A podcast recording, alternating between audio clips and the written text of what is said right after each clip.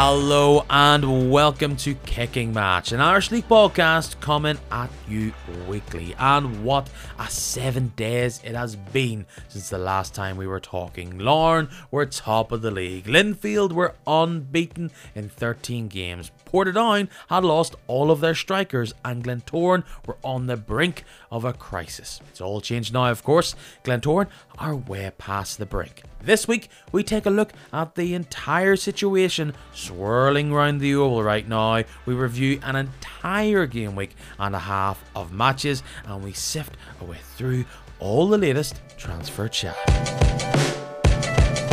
this week was back to porridge. All of a sudden, you're back in the warm embrace of league action. For some people, it's more like the cold, hard reality of week to week football. And with all that's going on, you must think that either I'm a scud or I just bring my guests on uh, for a bad time. If not spending close to an hour in my company wasn't worse enough, this person is in here to dissect the week, not only for all the other teams, but unfortunately the team he follows week in and week out. Uh, I am delighted to welcome back onto the podcast a fellow podcaster. It is Matthew Brown from the Shout at the Oval podcast. Hello. Hey Peter, I can just say that uh, should Glentoran never win a trophy, I'm expecting a two-hour-long kicking match special with yours truly here talking about how wonderful we are. Well, you know, that could have been the case. In October, I was looking at prices for big green banners. I could have a big theming here. I thought, what am I going to talk about the rest of the year? Because right now, at that point, the leaves were falling. So were records for how many goals that you don't concede. It looked as though Conor McMenamin was going to score 3 million goals. And look, there is a full game week, like a fascinating, a double game week since the last time I've been chatting to somebody in front of a microphone. So much has moved, so much has happened, ups and downs all over the place. But clearly, in the week that's in it, the headline comes straight from East Belfast. He's only played one game, but in the space of seven days, you guys are the ones that are creating all the news, are the ones that everybody's paying attention to. And before we get to Larne on Saturday, I want to take it back slightly and get into the bigger picture. So right now, Glentoran are sitting sixth in the league.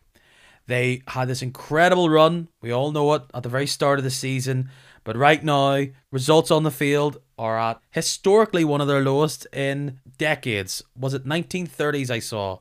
And they might have losses in a row. But this clearly has not been a one week thing. It's been a number of weeks, it's been a number of months. From being early season favourites, running away with the league at that point in time, do you see a moment, do you see a time so far this season where you can pinpoint and go, this is where potentially it all started to go pear shaped? suppose you could say it was that midweek trip to the Glenavon, but even before that, to be honest, we sort of rode our luck at home to Dungannon seen someone say the other day, but the Glentoran haven't played well since they beat Larne 4 0, which is probably a fair assessment, you know, that they, they probably haven't played well since then. Um, but the once that first defeat came, you were sort of thinking, hopefully we can get back up um, on the horse straight away. And it just didn't uh, really come. Obviously, they had the injury to Conor McMenamin after the draw with uh, Coleraine. And all of a sudden, it's like people always say when the media hone in on Glentoran, things go pear shaped. And after that, there was so much attention on us. Mick was given off afterwards, and I think everything he said that day was completely correct. But then all of a sudden, the whole season just comes tumbling down, and it's not because the media honed in on us. I think that's just a coincidence. Um, but I would say that it was around that time. The really disappointing one was probably the last time I was on the podcast, the Cliftonville defeat at home. And from then, it just hasn't been right. You know, the Glenavon one you can sort of forgive, didn't turn up on the day. It's just spiraled out of control ever since then. The game you're talking about is the 8th of November. The Larne game is on the 20th of October. After that win against Larne, you get a few wins, as you said. After you lose that midweek game, you do go up to Coleraine on a short week. That's the 11th of November. Like that is two months ago. And it wasn't so much on the pitch, but what will be remembered about that game is first and foremost the tackle on Conor McMenamin, where he was stretched off and there was a massive amount of concern about his health. But there's also the comments from manager Mick McDermott after the game, which caught a lot of the headlines and created a bit of news itself. Mick this season seems to have not been as open with the media and hasn't been as forthcoming with talking about matches, post match interviews, and the like. Do you think it's just coincidence that you lose McMenamin and then other wheels come off, or is it has that been a big impact? Do you think on the players? Without a doubt, losing a player of Conor McMenamin's quality is going to damage any team. We were not just a one man team.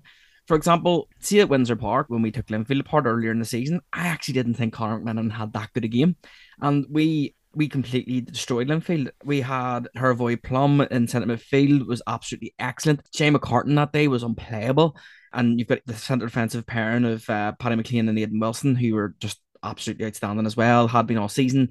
Rhys Marshall, for example, he, he's the player that I would use as an example. So Rhys Marshall since joining, you can count on one hand if even the amount of bad games he's had for Glentoran.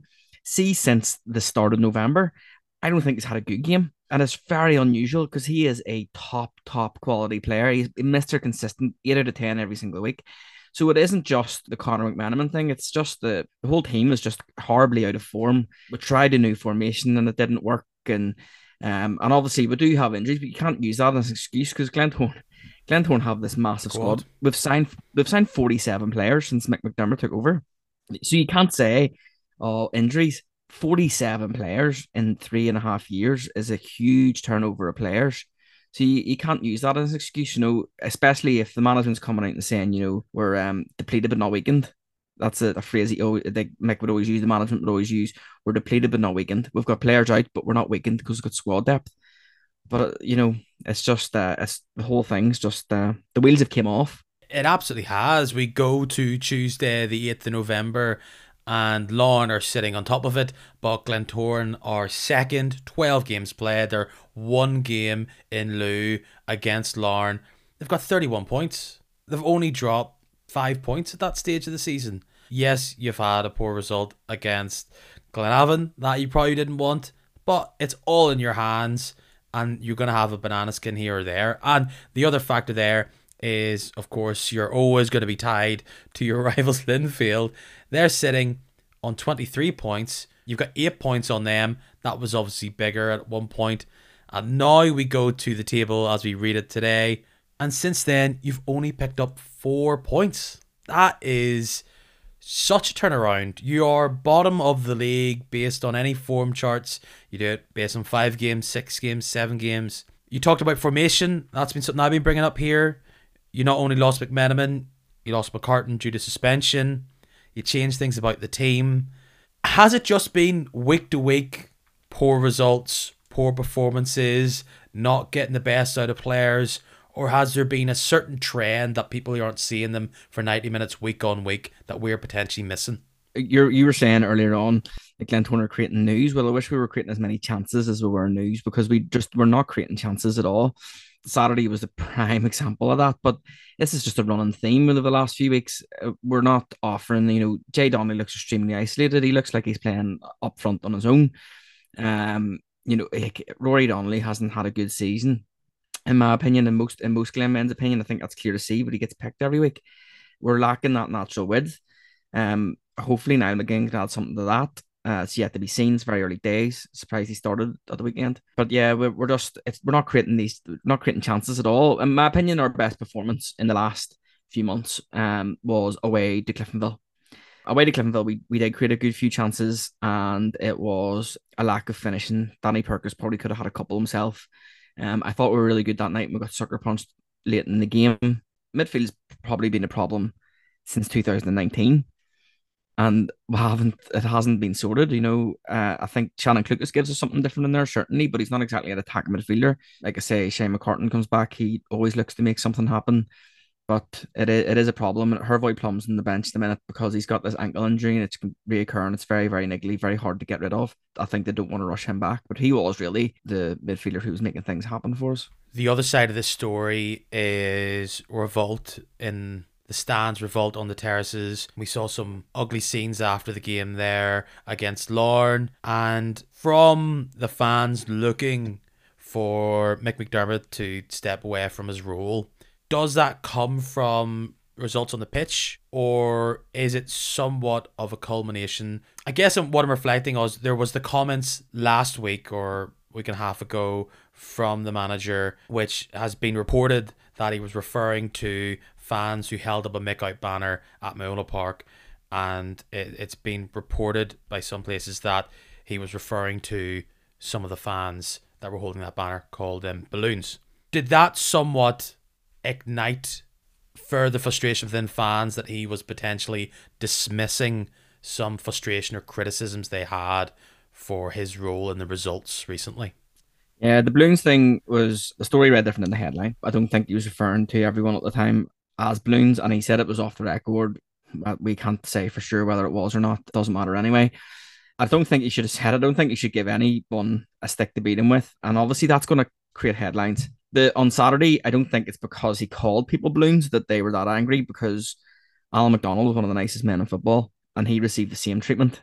Roy Coyle's our most successful manager of, of all time, and he received treatment similar like that. I think was away to Armagh, and I, I've seen that happen a few times down the years. So it's not, he's not the first person. I think that Glentoran are famous for car park protests. I said to my mate when we're coming out, I was at the Oval on Saturday and when I finished, I went, Well, he's probably glad that it's raining, but that didn't stop them because they're hardy, hardy breed protesters.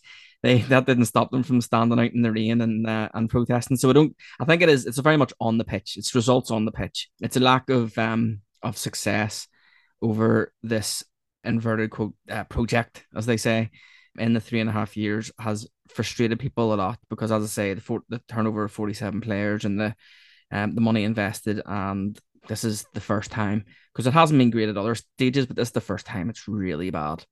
Like it's it's really bad. Is it slightly exacerbated by how good they were? Is that slightly a part of the frustration because it's complete yin and yang? It's for me one of the best runs I've ever seen aside play for the first 10 games of the season to was reported there by Marshall Gillespie that five losses in a row in the league. It's the first time they've done that since the 1930s. Is that a part of it that this can work, but it's just not right now? I think that might be part of it. I think it might be because history just repeats itself. It's like Glentoran going these runs of 13 to 15 um, games unbeaten and then, or, you know, wins even. And, and then the whole thing just falls apart. And I do sort of think that they were lucky. I think the management were probably a bit relieved that that Larne playoff game was the last game for two months because it, it was heading that way towards the end of last season. People were very frustrated. The results weren't great. The performances weren't great. And it was a summer of discontent. It was, you know, there was nothing even happening. It was just r- rumors and there was just chat. There was just all this real animosity coming from the Glenmen or maybe fans some other clubs mixing it a bit. And I think that this preseason came at the right time. So I'm not surprised that it's happened now because I did say I did think at the start of the season is like, you know, if this falls apart and we go on another bad run, things are going to turn grim. Um, which of course they have. Mick McDermott is a manager who came into the league clearly as an outsider. He is straight talking, he's really brash, he is confident in his own abilities. He talked about how some of the beloved heroes of Glentoran have somewhat been through this as manager.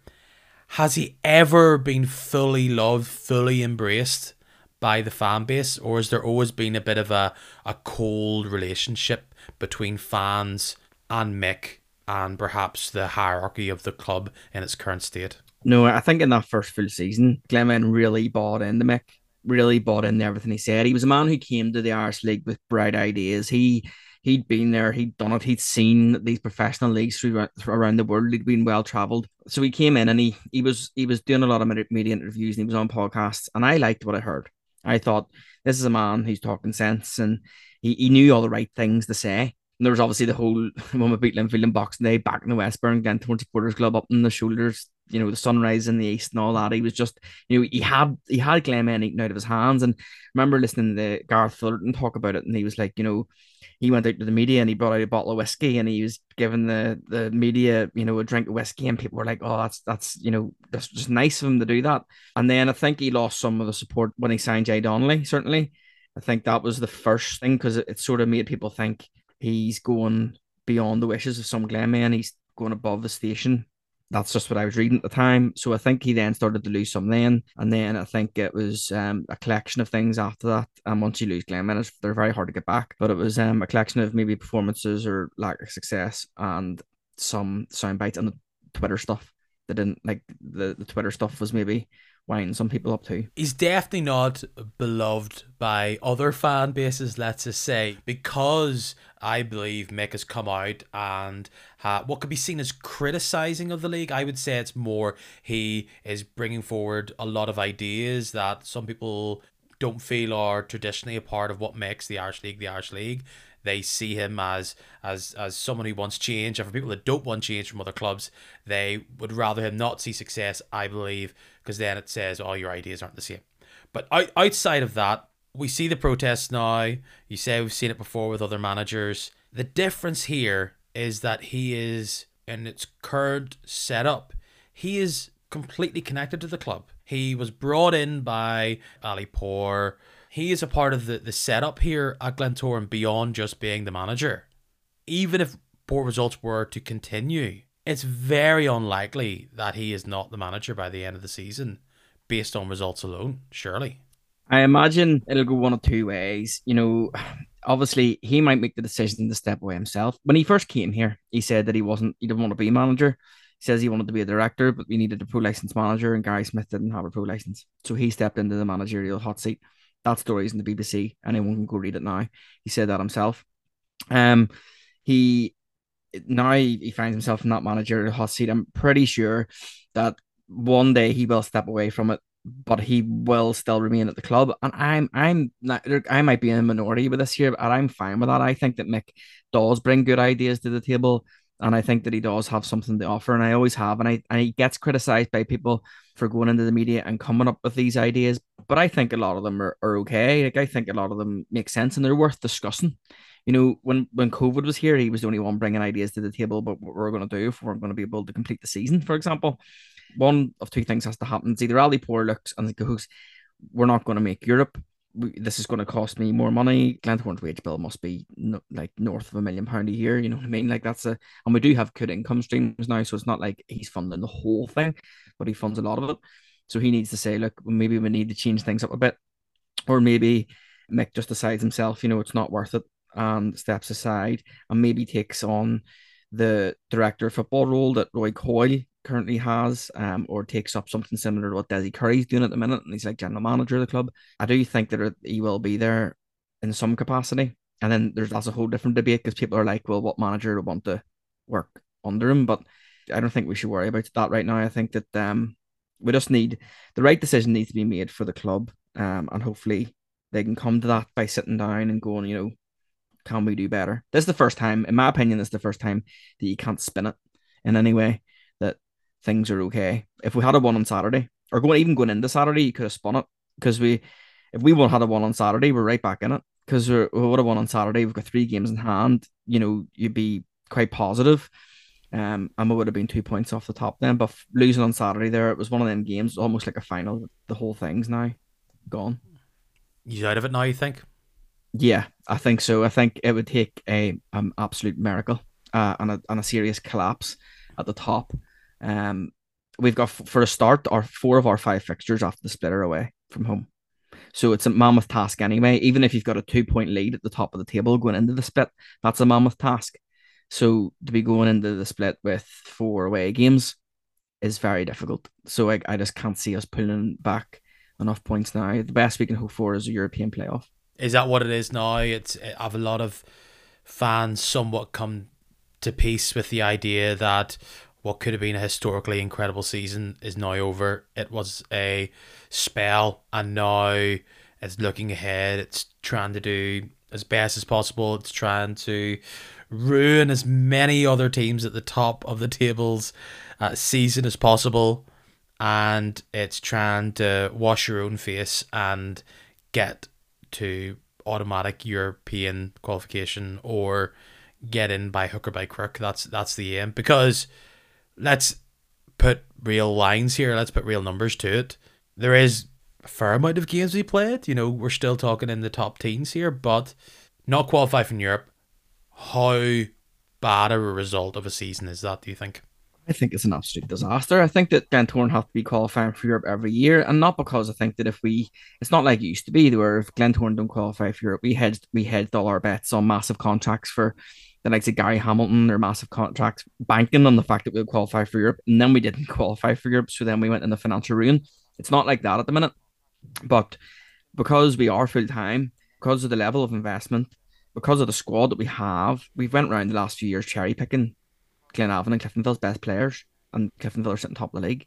You know what I mean? I think that it is it is a bit of a disaster if we don't qualify for Europe. Of course, um, the Irish Cup is still very much there. Uh, we've got Portadown away in the Irish Cup. Lose that, and I honestly don't. Uh, that could be dangerous. You know what I mean? Like, and I don't want that to be the case. I was talking to a friend the other day, and he says he's thinking of not going back the rest of the season because of how sort of toxic the oval is at the minute and that's that's not the way it should be. Well, we talked about the scenes that happened after this game. Larne come into town, get to the Oval. They had some brilliant chances to really seal this game away, but it's a fairly ugly looking header from Lee Bonis, which seals the three points for Larne. At the end of the game, you could hear the boos, at least I could from the radio, ring out loud like Larne have been top or in around the top the entirety of the season. Losing 1 0 to them is not some sort of disaster. It's poor and it puts you somewhat in a position where your dreams of the league title are faded significantly.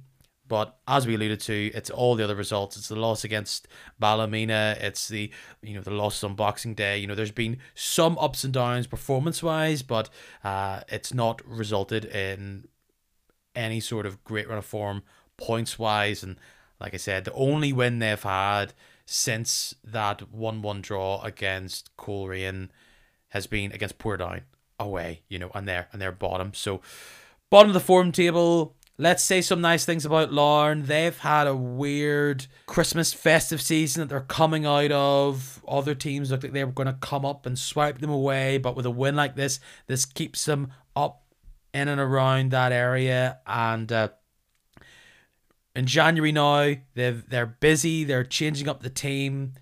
And it looked as though they had plenty of energy against Glentoran, or did you feel as though Glentoran were opening up at the back and giving them opportunities to find space and uh, get their shots away?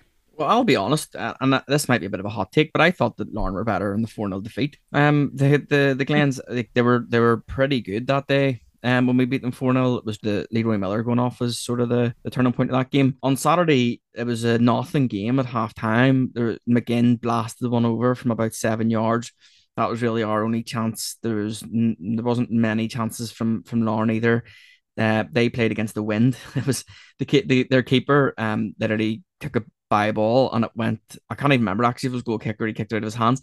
It went about hundred yards in the air, straight up and straight back down again. It was the wind at the oval can really dictate games during during these months. I've been there, I've seen it. I've seen two two two games in a row a ball blow into the net from a corner um through the wind. So it can be a bit of a disaster, but they really um struggled to cope with the wind that, uh, in the first half. I think that sort of made it a, a non-event in the first half. In the second half, uh, the Glens came out and had the majority of possession. Uh, Larne didn't go in the Glentoran's half in the in the second half until about 15 minutes, and then the game turned, and it was they had the opportunity um for the Bonis the, the Bonis header that they took was pretty scrappy. I think that probably Marcus Kane and Paddy McClean could have done better. They were both in between Bonis and Mm, don't know. It's probably a bit harsh to blame Aaron McCarry to be honest. Maybe, maybe could have got down a bit quicker, but it, you can't blame the keeper for that, I suppose but yeah, they did have loads of energy. You're right there. You know, they just bided their time.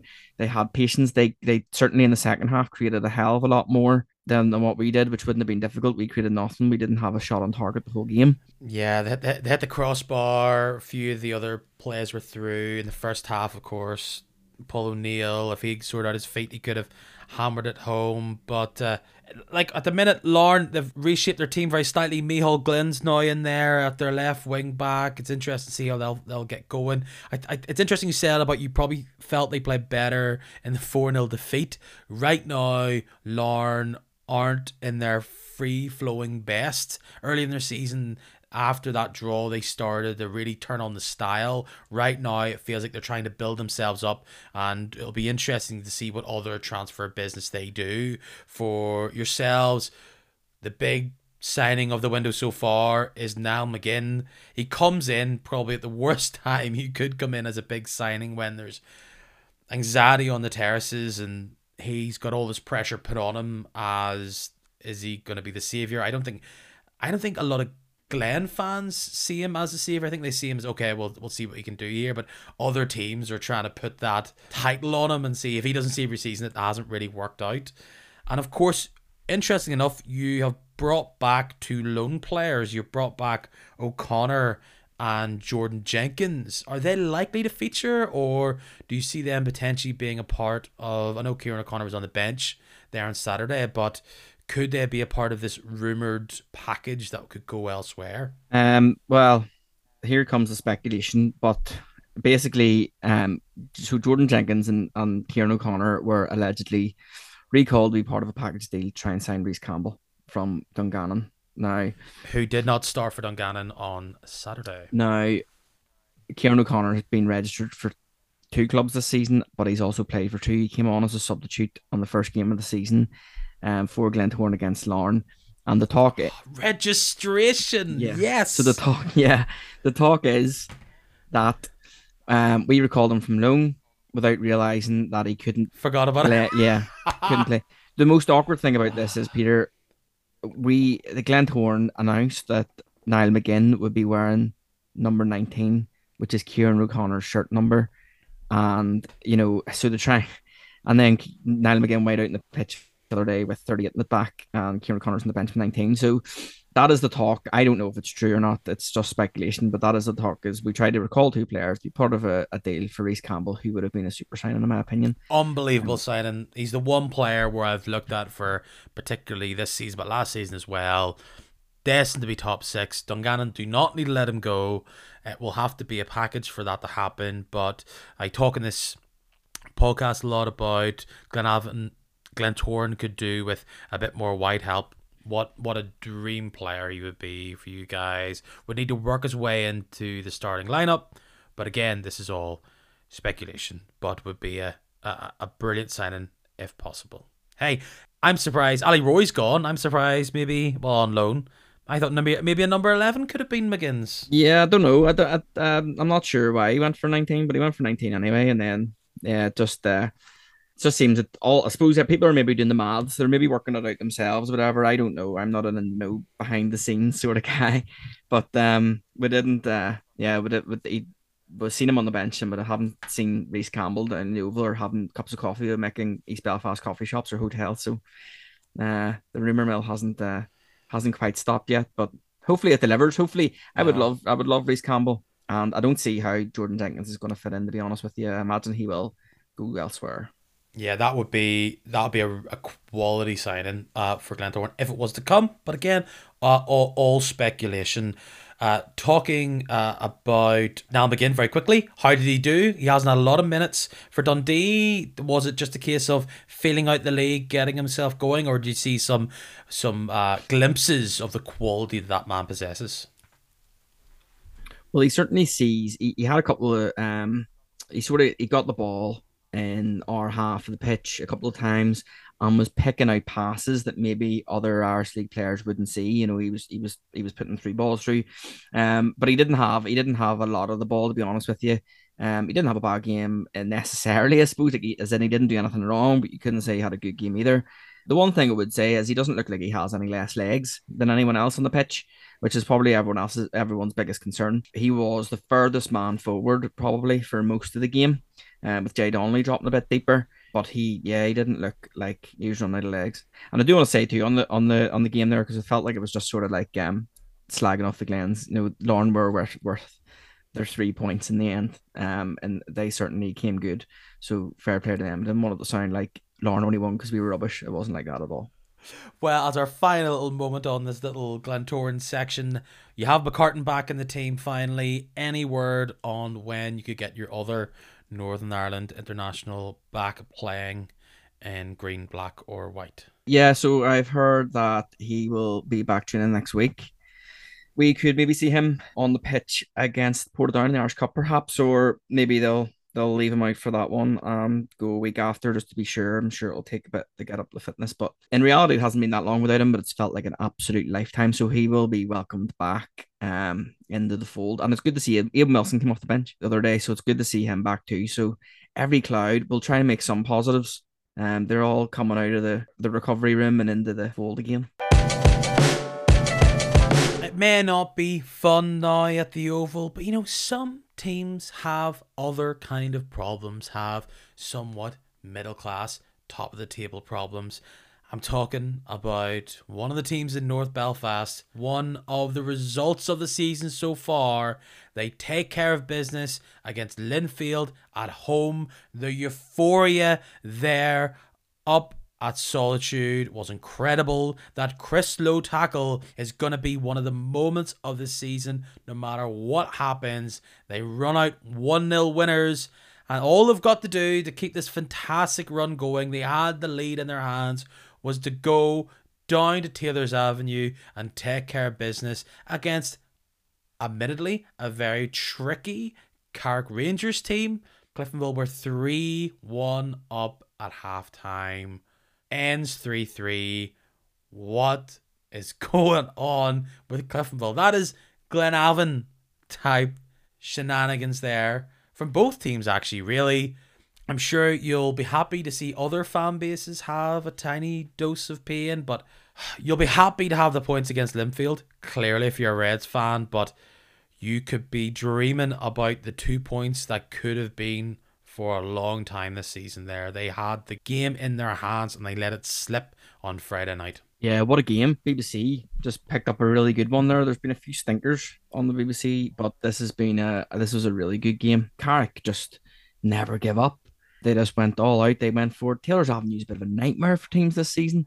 And I thought the really Carrick um had I was sitting thinking the other day if I was the ever do a preview of the Irish League, I'm just gonna say Carrick gonna start really well, fall uh, secure their place in the division and then just give up for the rest of the season, go on the beach in December. because that's basically the, what I thought it looked like. But uh no, three one down, fair play to Carrick. They they came back and uh a game with some really good goals and some really good passes as well, for that matter. Quality was, was very high. Look, everyone is probably sick of all us media types giving a massive parade for young Sean but he has got talent, and that goal is just an encapsulation of the skills and the confidence he has to drop that shoulder, nick a pass a player, and sink that ball is just amazing. Amazing, amazing stuff. Other great goals, of course, from Hale and Levi Ives getting a goal, but they left the door open. I know Gartside had to come off for the veteran Darty, and the second goal, the ball just goes across the six yard box. Defender or goalkeeper deal with it, didn't happen. And then, pretty much with one of the final few kicks of the game, in injury time, Lloyd Anderson absolutely loving it. Gets it at 3 3. That's how it ends. Stuart King can motivate these teams in the big games. And look, Cliftonville join a big roster of teams. Crusaders have fallen there. Linfield have fallen there. And you'll just hope that they'll not live to regret that result as well done for Carrick. But that is oh, so frustrating for Cliftonville because they're looking good. I put a poll up on the Twitter because I thought everything's looking really, really close right now. And we're going into this part of the season where we've all seen a, a, massive part of how all these teams play, how they set up, how they deal with the big games. And everybody can argue for most of the teams that are up there. But I asked, you know, who is the real favourite? And I absolutely believed up until Friday night that Cliftonville were the clear favourites at this stage. They have a lot of home games against the top teams. They look good at the top games. They are looking excellent as home. And they, yes, they had a result like Friday's in them, but it didn't seem that they would have it consistently. And they've responded really well from any of these type of results, but that that is a sickener. But give it give it to Carrick Rangers. Uh, they fought and fought and fought, and Stuart King had a mile wide smile on his face, but a manager who is also boasting great results and a wily smile of his own. It's Oran Kearney, the informed team in the league. They've got a, a nice little run of fixtures. Yes, they've got Cliftonville coming up, but they are looking so slick. They're almost having their own mini Glentoran esque run at the minute. Coleraine completely walk over Portadown at home, and it just seemed to be another easy day at the office for the Bannsiders. 4 1 it ends. Well, I was thinking when I was watching this that Portadown probably had the old classic, oh lads, we've gone too early by scoring that that uh, that early goal.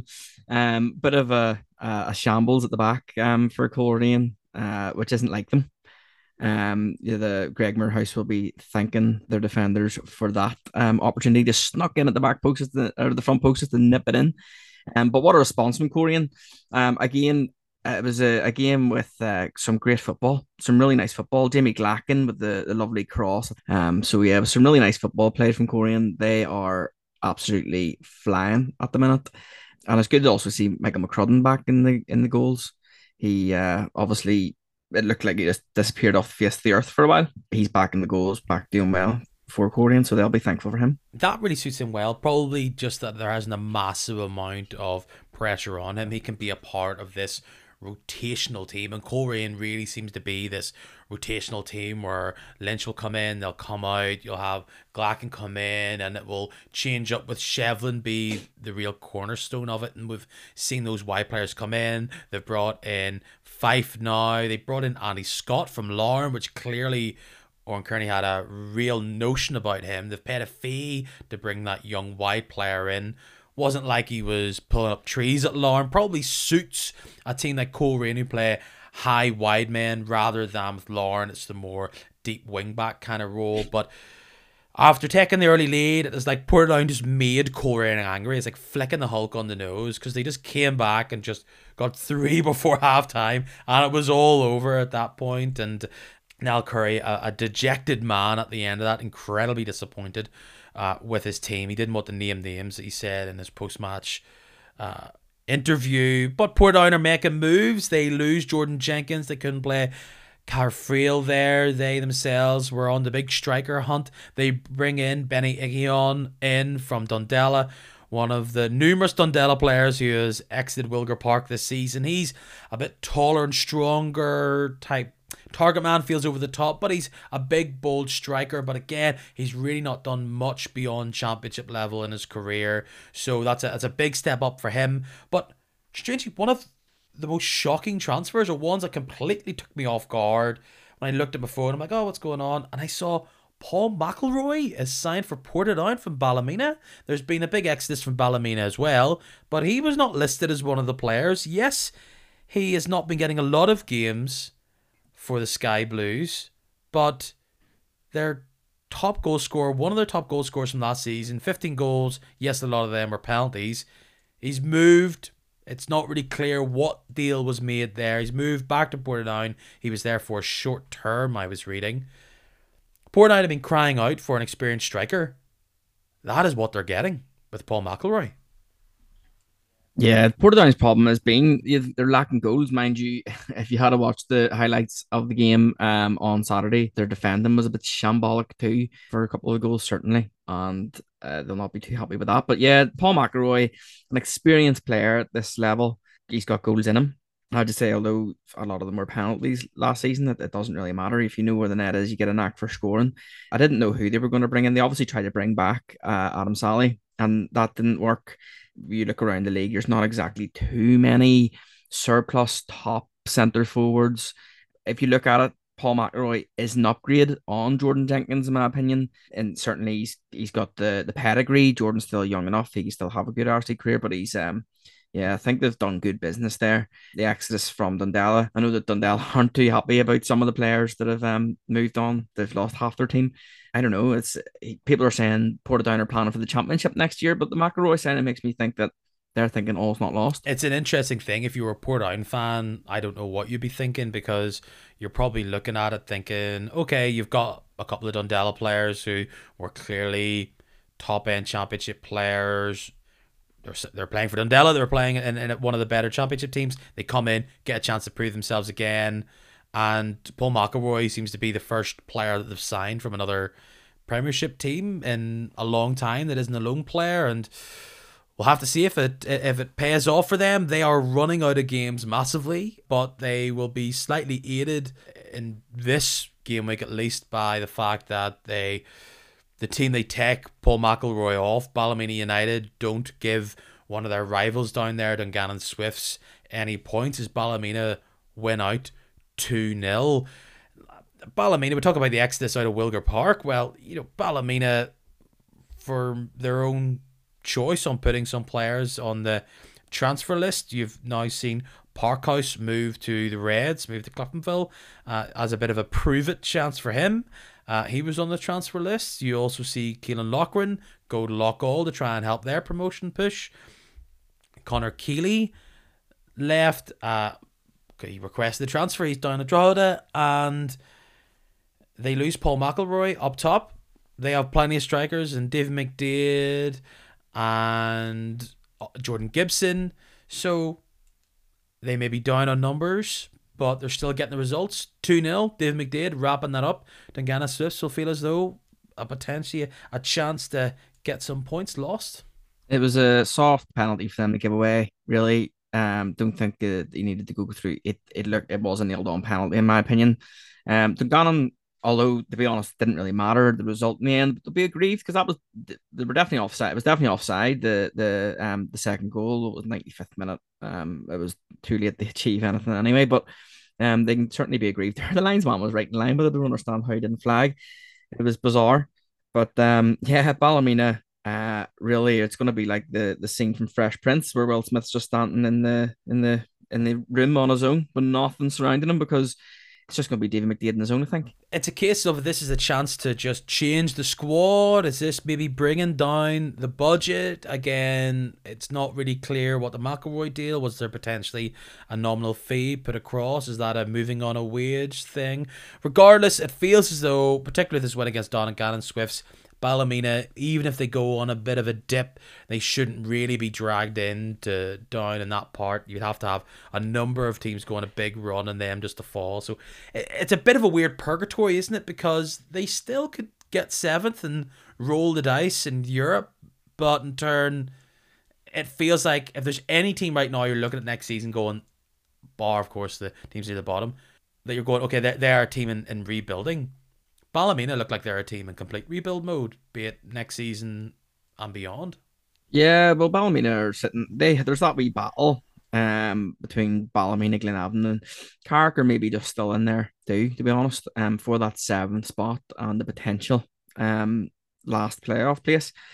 Uh, they probably need maybe a bit of a rebuild. Uh, Ballymena, they they have quite a lot of older players there. Um, or maybe I don't know, maybe Ross Redmond's still 25. It feels like he's been around for a, for about 30 years. I remember when he signed for the Glens, I thought he was about 30. It's mad to think that people were calling for David Jeffrey's head earlier in the season, offered a resignation. Things could have been so much different for Ballymena um, had the board accepted the resignation, but they've got a bit of form um, about them.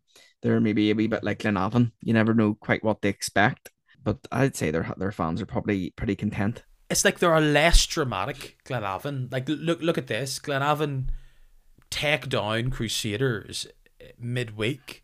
A Crusaders team which I was getting all hyped. I was a prisoner of the moment. I was like, look at this team. They've got all their players back. They're looking fit. They're looking great.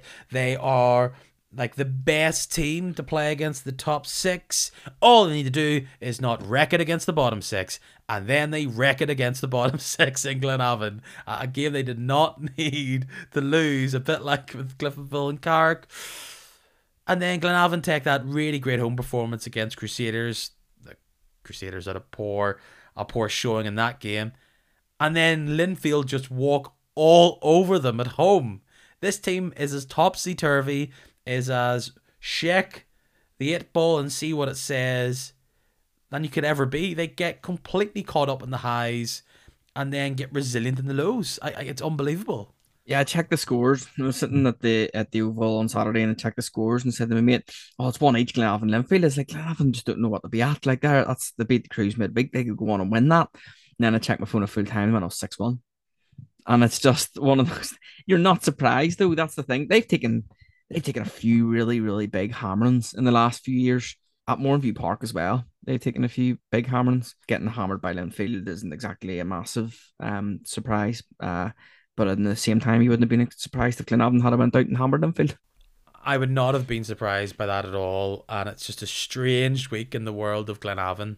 Will they potentially see this as the opportunity now where, like Ballymena, they're behind Ballymena, but a chance to rebuild themselves? They've got a nice little young spine in their team.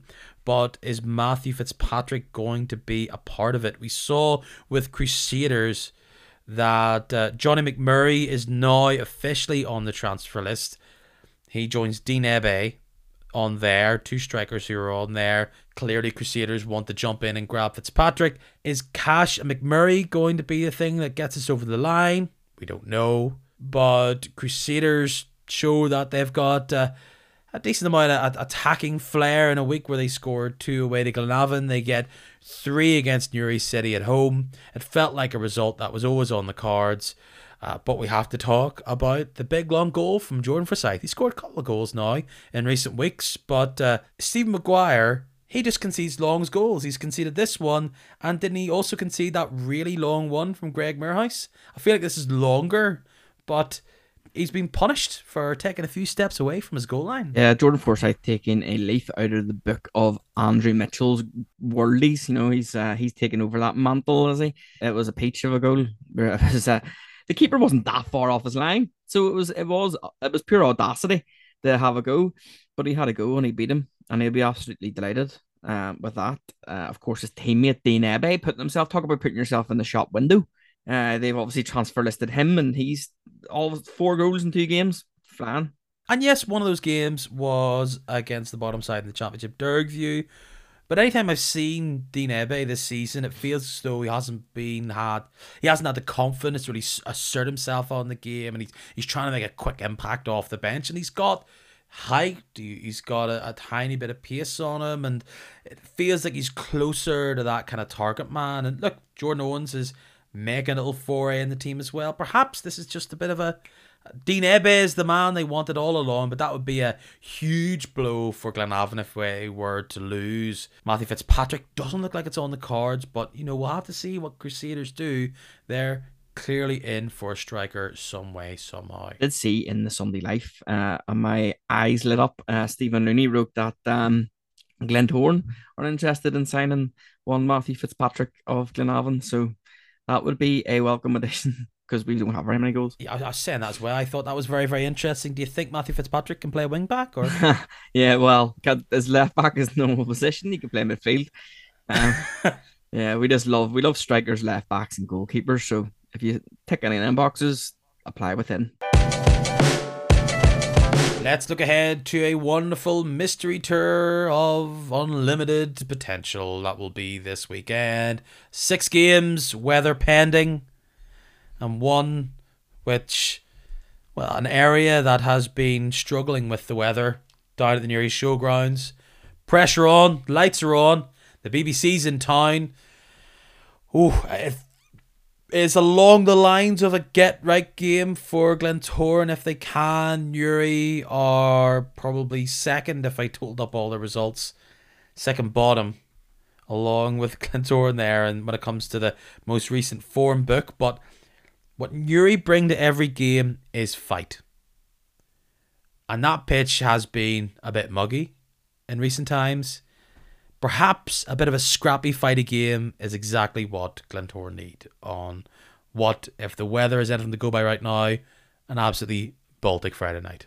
Yeah, seen the temperatures drop to minus three this week. I think it's to be pretty mild though in Newry on Friday. Um, so I'm hopeful that game will go ahead. Um, and I say hopeful because I do think that we need to get Saturday out of the system. You, um, have to play a game at some point here. Like you're, yeah. you're three games behind everybody else. The whole yeah. Ballymena game called off. Another Ballymena game called off uh, for you guys due to waterlog at the Oval.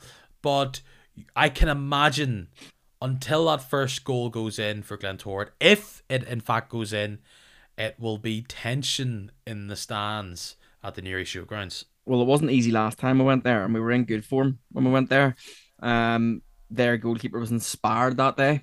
Uh, so it will be it'll be a tough game. We know it'll be a tough game. We'll be under no like Glenman will be under no illusions.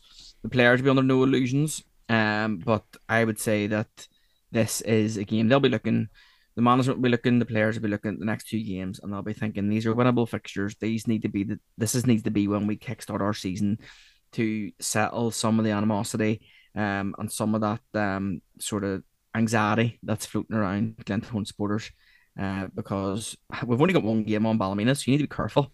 You know, you don't want to be all of a sudden. I like it'd be a big shock if we were to fall out of the top six, but you do need to be careful, and you know you can't get complacent. Absolutely not, Newry.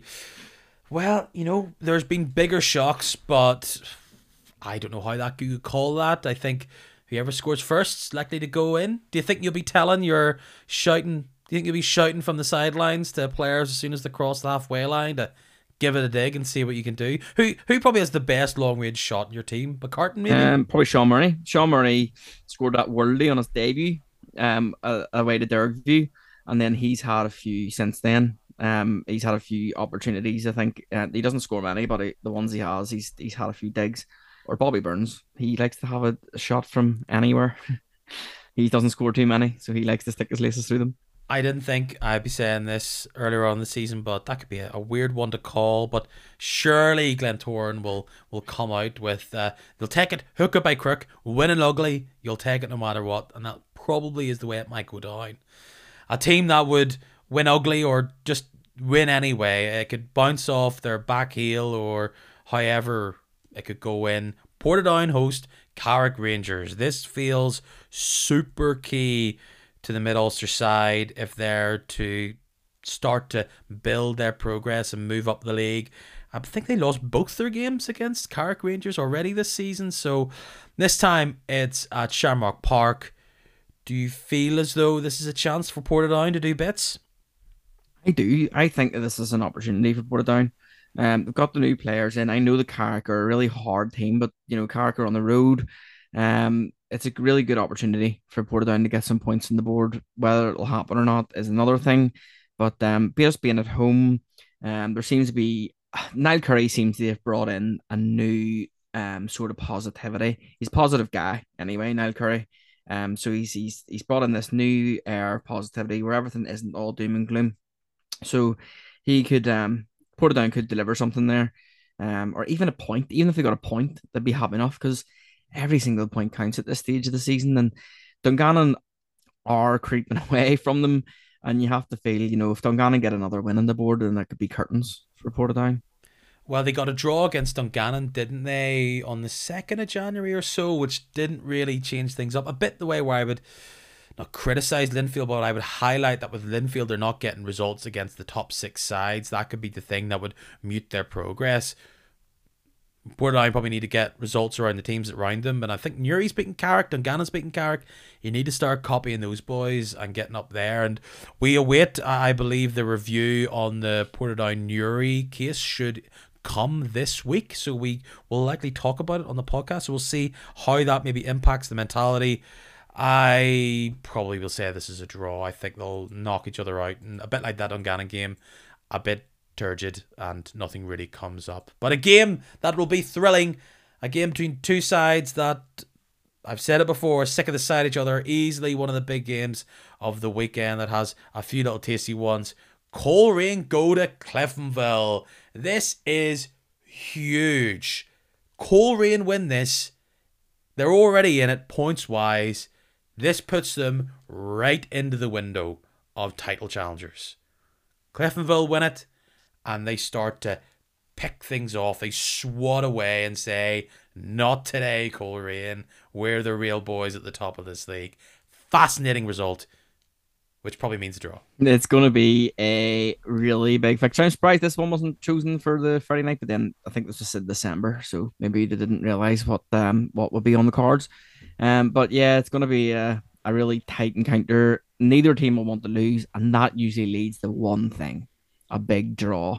Um, but big, big old draw. You just don't know though because anything can can happen at, at Solitude. Um, you know, Cliftonville are so good at Solitude, uh, so they could easily go out and and win comfortably. You just don't know. It's the two best attacking teams in the league. I don't think that's in doubt. Shamur, the Hales, Gormley's really in a groove at the minute, keeping Curran out of the team. Coleraine, they've got goals coming from everywhere, and they're looking a bit stout at the back. Will home advantage play a big role in this? It clearly did when Cliftonville played against the Blues. I want there to be a goal within the first three minutes because then it will be bombastic. It'll be one of the potentially one of the best games ever in the Irish League. I think it could be amazing, but we'll see. I I cannot call it, but I'm somewhat feel see I'm feeling Coleraine. They're they're my prisoner of the moment team where I'm like, hey, they're so good, they're they're winning, they look so flashy. But then again, I'll say Cliftonville are great at home, and every time they've had a bad result, they've snapped back like that. Yeah, it's it's one of them things. Or Coleraine, I would say, are probably the form team in the league. Would be right in saying that they're they're um 100%. just winning, winning, winning. Um, Coleraine when you think that they're gonna um like maybe or Cliftonville, sorry, you think when they're they're gonna drop points and maybe go on a wee bit of a bad run, they just win the next week. It's it's a really strong mentality in that squad. The only thing is with it being such a tight, it's culture is quite a tight pitch, um as well, and Coleraine play with a lot of width. And that could work in the Cliftonville's advantage. Um, Jamie Glacken was super at the at the weekend. Um, and yeah, Cliftonville could make the most of that. You've won me over. I think maybe this whoever wins it will edge it. Famous last words. I'm going to give it to Cliftonville. One team who will be loving a draw. When it comes to Irish League cliches, there's the one at the absolute top of the list, and it's Linfield just get it done. And you know what? If Linfield so far this season, if Linfield were to lift the Gibson Cup, it feels as though it would be one of the least eventful like they have just taken care of business. But when teams are taking care of business, Ballymena seem to be the team that crops up and laughs in their face and go, ah, you were supposed to beat us, and we come up big in a in a really big spot. But going down to Windsor feels like a, a big step up for this somewhat tricky Ballymena side. This was at Showgrounds, Ballymena Showgrounds. Mind you, I've I've looked at like Ballymena or Linfield going to Ballymena a few times and went, oh, that could be a potential banana skin. And then Linfield end up winning handy enough. Earlier in the season, for example, the game it was on um, BBC, I think the 1 2 0 in the end. Um, so I, I don't think that Ballymena will go to Windsor and cause any sort of upset there. Um, I think that Linfield will be, it would have been a different story maybe if Linfield had a loss or drop points to Glenavon at the weekend. Um, you know, losing to Cliftonville and then dropping points to Glenavon. But off the back of such an emphatic win, um, all their players seem to be in in decent form. Um, in fact, I've been reading that like uh, Joel Cooper's been in pretty poor form at the minute, but Linfield are still winning. Like obviously, I I haven't watched them, but he's um he's a top player. So the fact that they're still winning games without him being on top of his game, um, just makes you think that they will swipe away anything that's that comes in their path. Yeah, that could be that could be a title win for Linfield, but again, Dave McDade's jumping up and in big, big places. Uh, but a, a, massive game uh, at the top of the league. Larne host Crusaders. Larne are somewhat the vampires of Inver. It's like, oh, the big bright lights of 3 p.m. and during the day. They would love the little Friday game, no doubt. This could be big. So many, like I said a few weeks ago, so many of these big top six Battles are happening, they're coming at us thick and fast. And you win and you bounce out. Crusaders are at the minute, I think they're still, I haven't updated my little table, but they're one of the best, if not the best, against the other top six sides. Do they go into Inver and make things happen? Because Larne have been strong there. But I don't feel like either of them are really running at full potential. No, I would agree. I think, like I said earlier on, um, Larne weren't brilliant on Saturday, but they didn't have to be. But they are, they just have, they have a lot of attacking talent that can trouble any team. Um, they have obviously added to their squad. They've got Glenn in there now. Um, I think at, at home it's a really, really tough task for anyone to go to Inver Park and get three points. Crusaders obviously off the back of a good win themselves.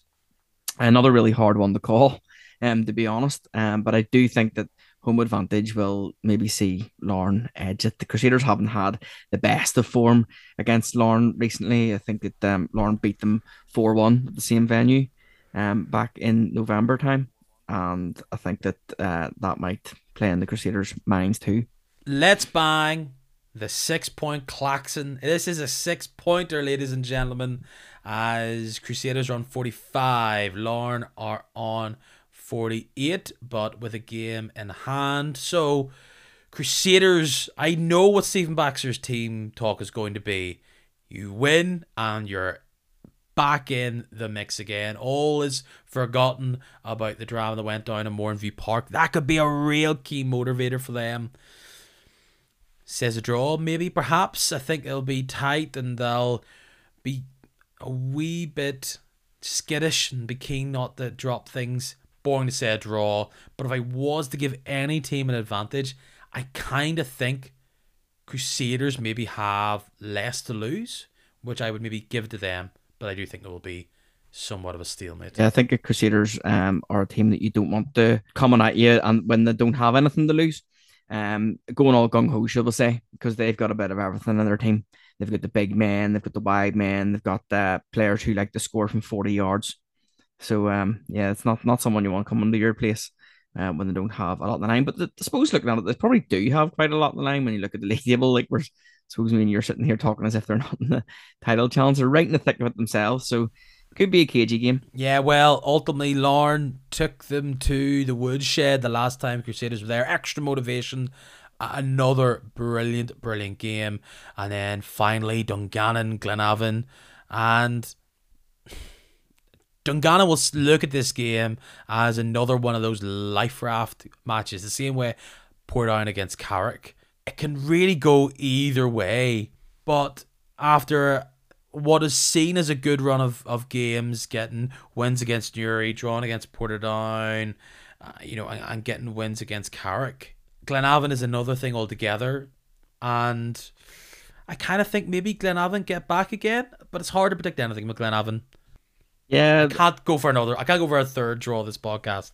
Save me. No, I'm I'm not going for a draw here. Dungannon beat uh, Glenavon obviously one 0 um at their own place back in November time, and then we you know going back again. Obviously, this was also at Stangmore Park. Um, back the last April time, it was the the three two thriller. Um, at the Stangmore Park, so they they can get one over on Glenavon, but it is uh, going to be pretty tough um, for uh, Dungannon. I think after coming away from um, from Mourneview, a six-one defeat, I think that they're going to want to prove something. Um, but you know, with Dungannon being at home, it is going to be a tough trip for Gary Hamilton and his men. But uh, no, I think that I do think that Glenavon will will win this one.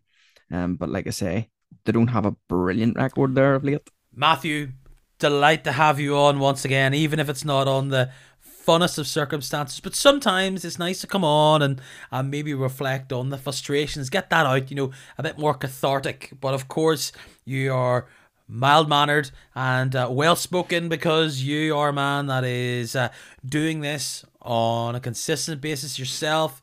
Let's go to Plug Town. Shout the Oval podcast.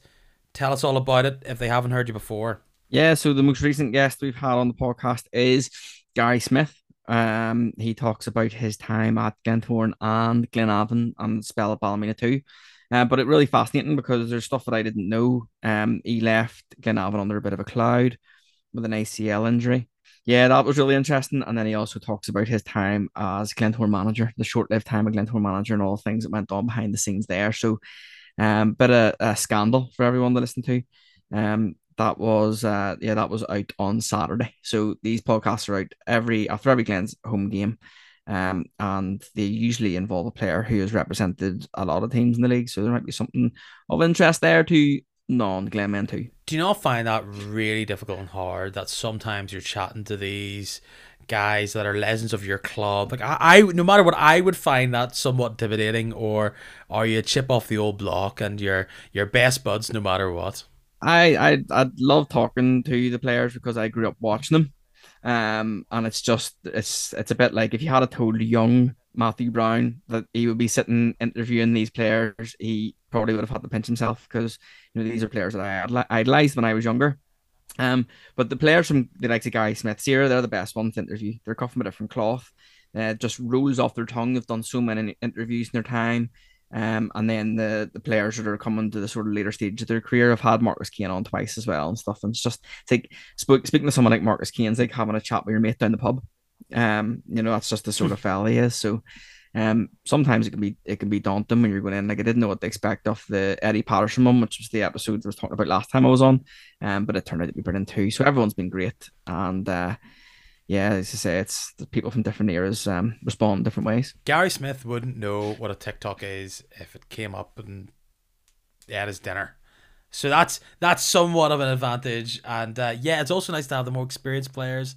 They're out of the out of the game a bit more. They can speak their mind, say their bits and pieces, you know, reflect on history. But uh, it's a definitely a mixed bag. Uh, but Matthew, absolute delight to have you on. Great to have you. Go check out the Shout at the Oval podcast, and hopefully I'll be chatting to you again sometime very soon, and it'll be for fun things. See you after the Glens Irish Cup win for the two-hour Glentoran kicking match special, Peter. Confirmed.